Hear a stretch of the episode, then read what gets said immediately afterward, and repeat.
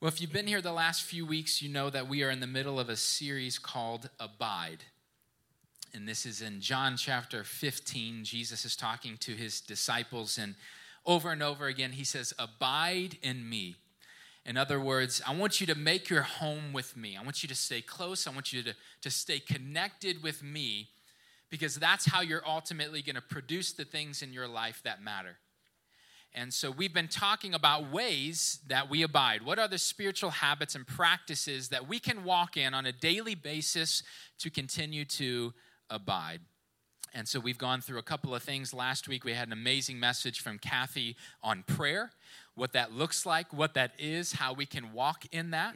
And I, I know many of us are still digesting that and, and uh, trying to apply that. But we have another special speaker today um, who is so unbelievably special to our Bridge family. Uh, he is somebody who has a heart of gold.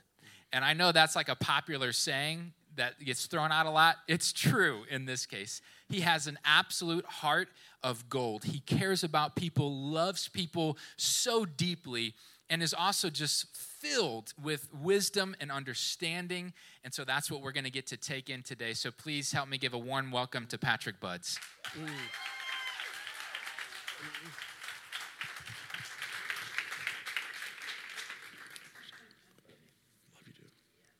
Good morning, good morning, Bridge Church. How are y'all doing? Am I too loud? Okay, well, I'm just so excited this morning to be able to share this message that I've been um, working on the last few weeks. Um, just sitting down and praying and um, just reading over scripture. Um, I, I know that I have an important message for you this morning that you can carry, carry on. And um, I just want to begin is that I know that we spend um, so much of our time. but are we familiar that, you know, there's 168 hours during the week. You know, and so oftentimes I, I you know, I just wonder, and during my research, um, I know that one third of us spend our time sleeping. Then another one third of us spends our time at work. Which leaves us exactly 56 hours remaining during the week. How many of us on here are social media throughout the day? How about Twitter, TikTok, Snapchat? There's Instagram. And now the parents may not know, but a lot of these kids are on Discord. And so they say that the average social media user spends 17 hours a week. Now, this leaves us with only 39 hours which I'm going to call other stuff. All the other stuff, and everyone here has some other stuff. It's taking the kids everywhere. Oh, dear God, I mean everywhere. You guys taking the dance, gymnastic practices, baseball, basketball practices, soccer. You got to clean the car. You're going to the grocery store. You got to pay your bills. You're mowing the yard. You got to go to the gym and work out. Be with your friends. You're having barbecues. Then watching the next whatever series you have on Netflix. You all have all this other stuff, but hang on, hang on. There's one little dash left. And I, what, what was that little dash? Let me look at my notes here. I forgot, I forgot. Uh, Oh, yes, yes, uh, we're Christians.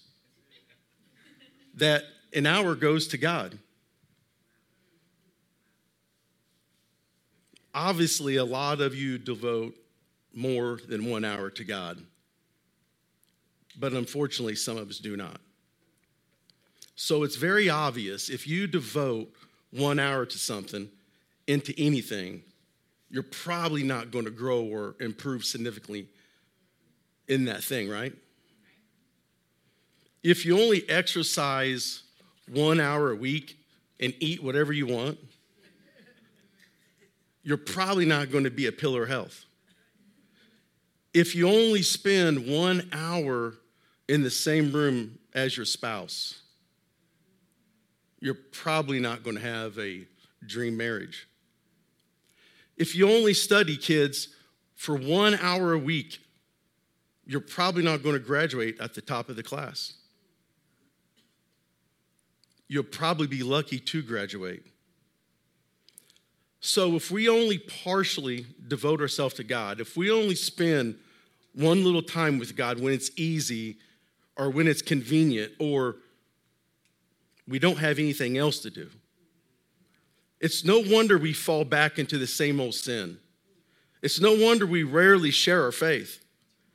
It's no wonder we are more concerned what people think of us than what God thinks about us. It's no wonder we find ourselves lukewarm, wondering if there's anything more in life. If we only give God what is left over, we have to ask ourselves are we really devoted to Him? If we want to live a life fully devoted to Him, it's not going to happen by accident because all the other stuff just seems to uh, uh, take over, all that other stuff in our life. No one has ever said, I was just going through life and um, I accidentally became a spiritual powerhouse. like, I, I don't know what happened, but whoa, I'm close to God. Whoa, now all of a sudden I, I know the Bible. I woke up one morning and, and oh, I was blessed with a powerful ministry. I have no idea how it happened, but I became morally pure. It's not going to happen. If you want to be fully devoted to Jesus, it's never going to be accidental, it's intentional. Decide ahead of time that I want to live with an ongoing, not a one time decision, but an ongoing, single minded pursuit of Jesus. So, how do we do that? How do we faithfully serve Him in that way? Let us pray before I speak about the importance of reading Scripture. Hmm. Dear Heavenly Father, I'm just so thankful that I'm just, the pastor has asked me to come up here and just share a message. And, um, and it, I, have been studying this, Father, and, and that I, I put these words down on paper because I just wanted to get it right. And Father, I just ask that, you know, the words that we sit down together and we're just uh, noting down on paper is that it can flow to the to the ears that are sitting here in this room. Is that it can be applied in their life. Is that that we take your word and we just begin to take steps closer to you father you know i just pray for every single person and, and lord I just want this message to flow out smoothly so they will understand it and they will take this with them. In your name, amen. Mm-hmm. I want to show you in John 15, as Pastor Dustin was just saying, is that I want to give you context before I get in, but when, when Jesus was preparing his disciples for his departure, you know, this would be one of the last conversations that he would have with them as a group. And, you know, he, if you can just place yourself in, in that room when he was talking to his disciples and that knowing that Jesus was going to, knowing that Jesus was going to go to his death, that he was, he was going to sustain this, this beating and, and he was innocent. But this is a time when he has this conversation. And Jesus was talking to his disciples.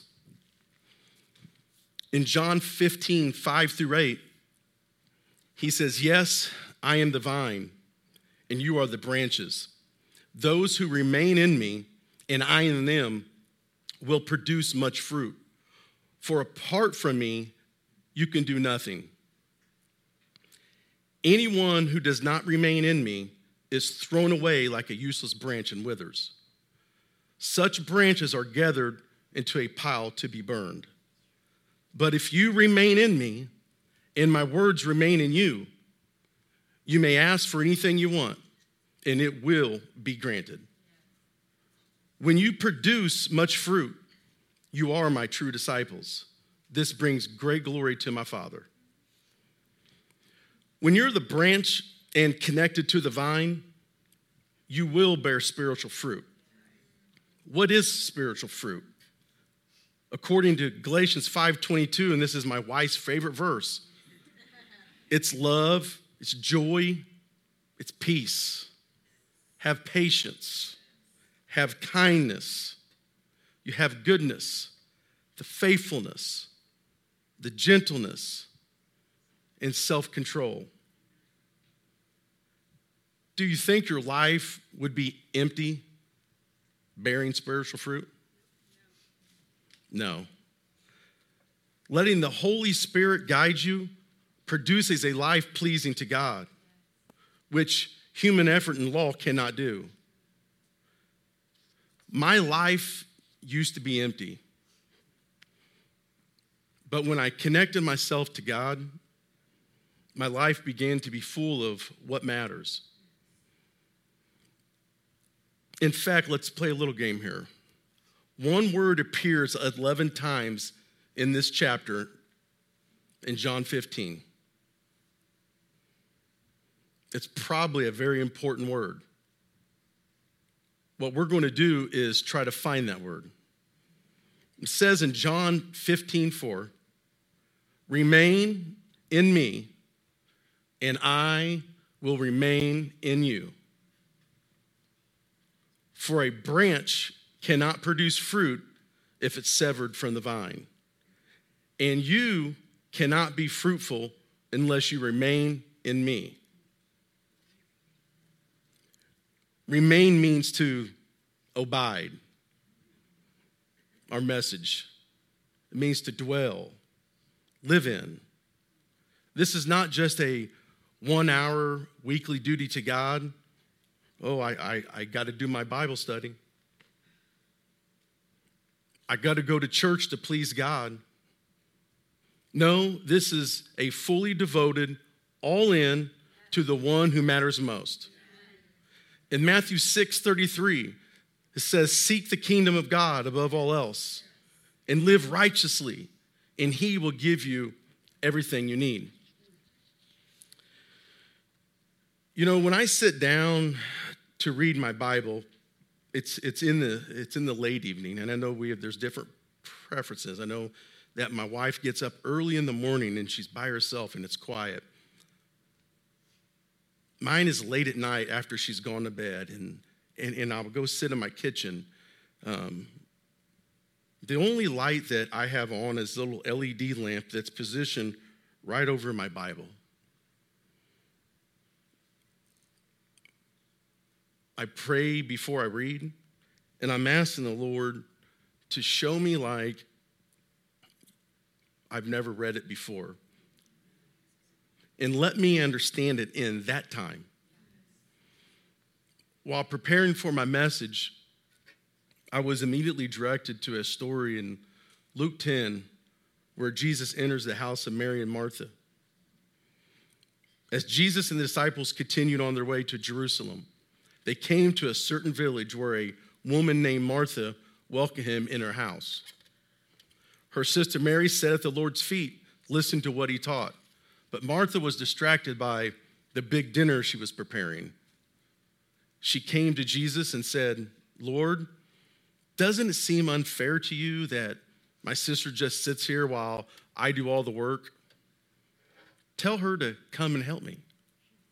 But the Lord said to her, my dear Martha, and some other translations, Martha, Martha, you are worried and upset over all these details.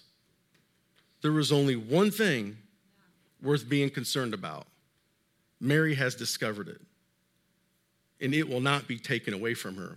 You see, in 39, the position of Mary was typically for a disciple. Rabbis did not usually have females sitting at their feet. Hospitality was valued highly, and Martha was fulfilling her expected role as a woman. Jesus did not favor man over woman or woman over a man. Women were expected to serve domestically, and it was unusual for women to learn as a disciple from a rabbi. Jesus validated Mary's desire to simply sit and learn from him as the most important thing. Martha also learns that the very most important one thing is that Jesus wants for all of us. Jesus teaches Martha that the most important thing in life is to seek his presence. And, and I continued studying, and, and I was directed over uh, to David and Psalms. And here again, it says, The one thing I ask of the Lord, the one thing, the thing I seek most is to live in the house of the Lord all the days of my life, delighting in the Lord's perfections and meditating in his temple. For he will conceal me when troubles comes. He will hide me in the sanctuary. Just feeling his comfort here. He will place me out of reach on a high rock. Then I will hold my head high above my enemies who surround me. At his sanctuary, I will offer sacrifices with shouts of joy, singing and praising the Lord's music. Searching for and enjoying the Lord's presence provides us the foundation for confidence and security. We're so blessed because we live in the full assurance of God's protection. We feel like when, when the walls are, are uh, uh, caving around us or, or they're closing in, when anxiety and worry are at, at high capacity levels, we just need to find our way home back to God. That is where we find comfort. Stop wandering in your own thoughts and and reserve that precious space of your mind for God's word. He is the one who will protect us, and He is the one who will hold us. All through Scripture, people saw this as a priority. I just want to be alone in the presence of God. Bridge Church family, please do not lose this valuable time meditating day and night on the Word of God. Amen. Like Psalms 1 through 1 4. Oh, the joys of those who do not follow the advice of the wicked, or stand around with sinners, or join in with mockers. Right. But they delight in the law of the Lord, meditating on it day and night. They are like trees planted along the river branch, the river bank, bearing fruit each season. Their leaves never wither, and they prosper in all they do. Yes, they do. But not the wicked. They are like a worthless shaft scattered through the wind.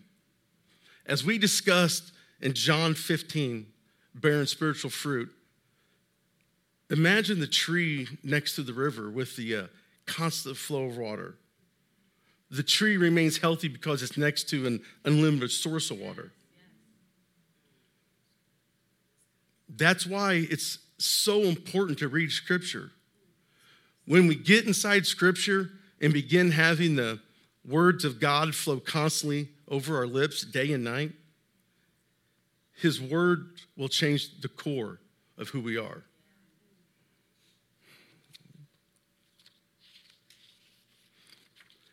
If you have trouble asking for forgiveness or saying, I'm sorry, please keep reading His word. Just as the water maintains health for the tree, God's word will transform your heart when we individually get alone with the Word of God, we learn more about who God is and what He says for us. And that shines a light on everything in our life. And it gives us a lot of perspective.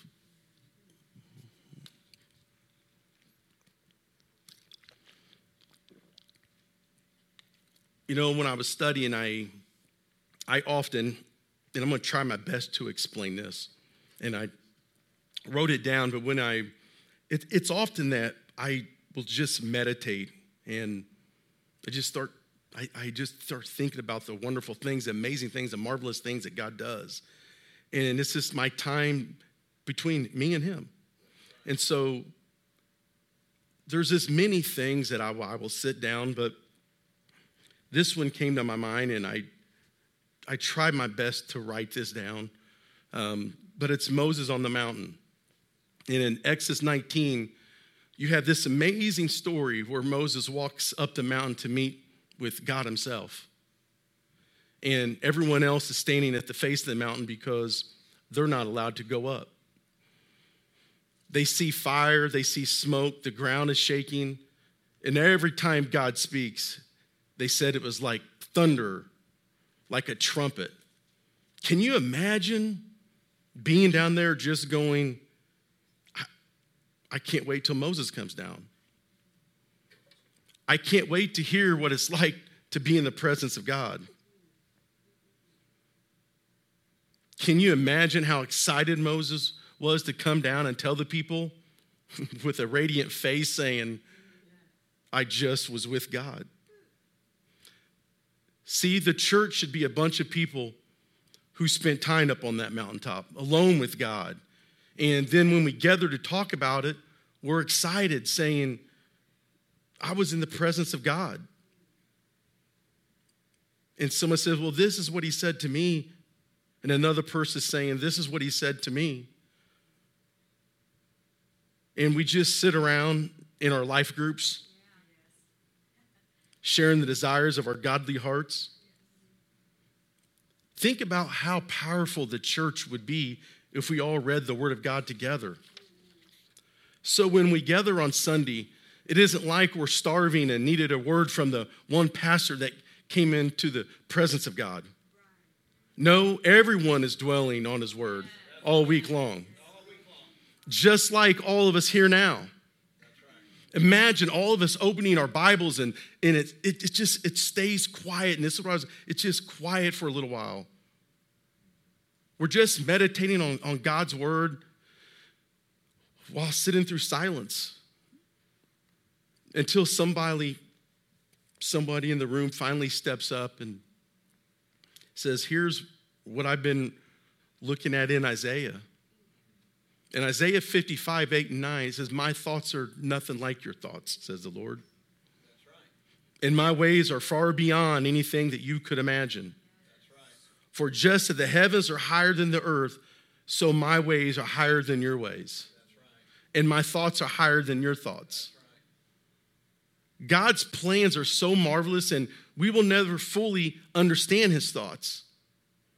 But I do know everything that we do for the kingdom of God matters, whether it's small task or something really large. I also know we must be centered on his truth, or we, we have a tendency to make up our own. We live in a time where everyone goes, hey, uh, this, is, this is what I think, uh, this is how I feel. And God's saying it doesn't matter. Like, like you see the heavens up there? You see how much higher than the earth? Because that's way my thoughts are. So, why do we spend all day looking inside ourselves and trying to figure out what we feel and what we think? If God tells us right there that his thoughts are not the same as ours, but they are infinitely higher, doesn't it make sense that all of us should be searching to learn God's perfect character? When you see our church family, all of us searching the Word of God because we love the thoughts of God, and we see them as far superior to our own selfish needs, that's what's going to bond our church together. That's what will bond us together. That's what unifies us, is the Word of God. How amazing would it be if we saw believers all over the country commit to make the effort and say, we're going to read through the Bible together? What if we really did the same, read the same passages of scripture every day? Then every believer you come in contact with, you could fellowship over God's thoughts. How amazing would it be to be unified as a church and the people learn to discover truth? Not just by listening to what everyone says, but by studying the word for themselves.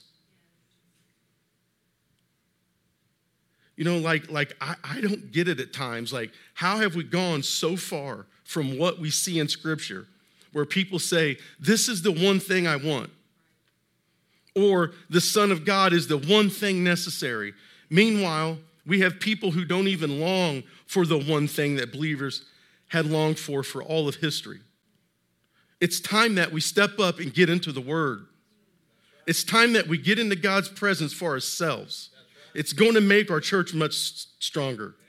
Bridge Church family, I don't want you to go hungry all week waiting for God's Word from one of the pastors. We need to study the Word of God and fellowship over it. Then our church, brothers and sisters, will stand down up and on their own two feet because they know the importance of reading scriptures. That's when the church is going to be strong. That's when our people will no longer be tossed by every feeling. We'll look at the Word of God and we'll be the people of the Word of God because we read scriptures for ourselves and we know truth. I'm going to circle back to Mary and Martha, how I opened, and I'm going to close with this. In another portion of Scripture, after Lazarus dies, we see Martha express a remarkable amount of faith in Jesus as the Son of God. In chapter 11, we read about Mary and Martha sending an urgent word to Jesus that Lazarus was very sick. Jesus had delayed coming to see them, and Lazarus died. For the sake of time, I'll begin with Martha when she learned that Jesus was coming and she runs to meet him. In John 11, 21, 27, Martha said to Jesus, Lord, if you only had been here, my brother would have not have died. Maybe Martha was complaining a little bit, but Jesus had not come straight away. But look at what Martha says in verse 22. But even now, I know that God will give you whatever you ask. Martha believed Jesus could still intervene in some way. Jesus told her, Your brother will rise again. Yes, Martha said. He will rise when everyone else rises on the last day. Jesus told her, I am the resurrection and the life. Anyone who believes in me will live, even after dying. Everyone who lives in me and believes in me will never die. Do you believe this, Martha? Jesus was not asking if Martha believed he could bring Lazarus from the grave. Rather, did she believe that life itself was connected to Jesus? Yes, Lord, she told him, I have always believed you are the Messiah, the Son of God, the one who has come into this world from God.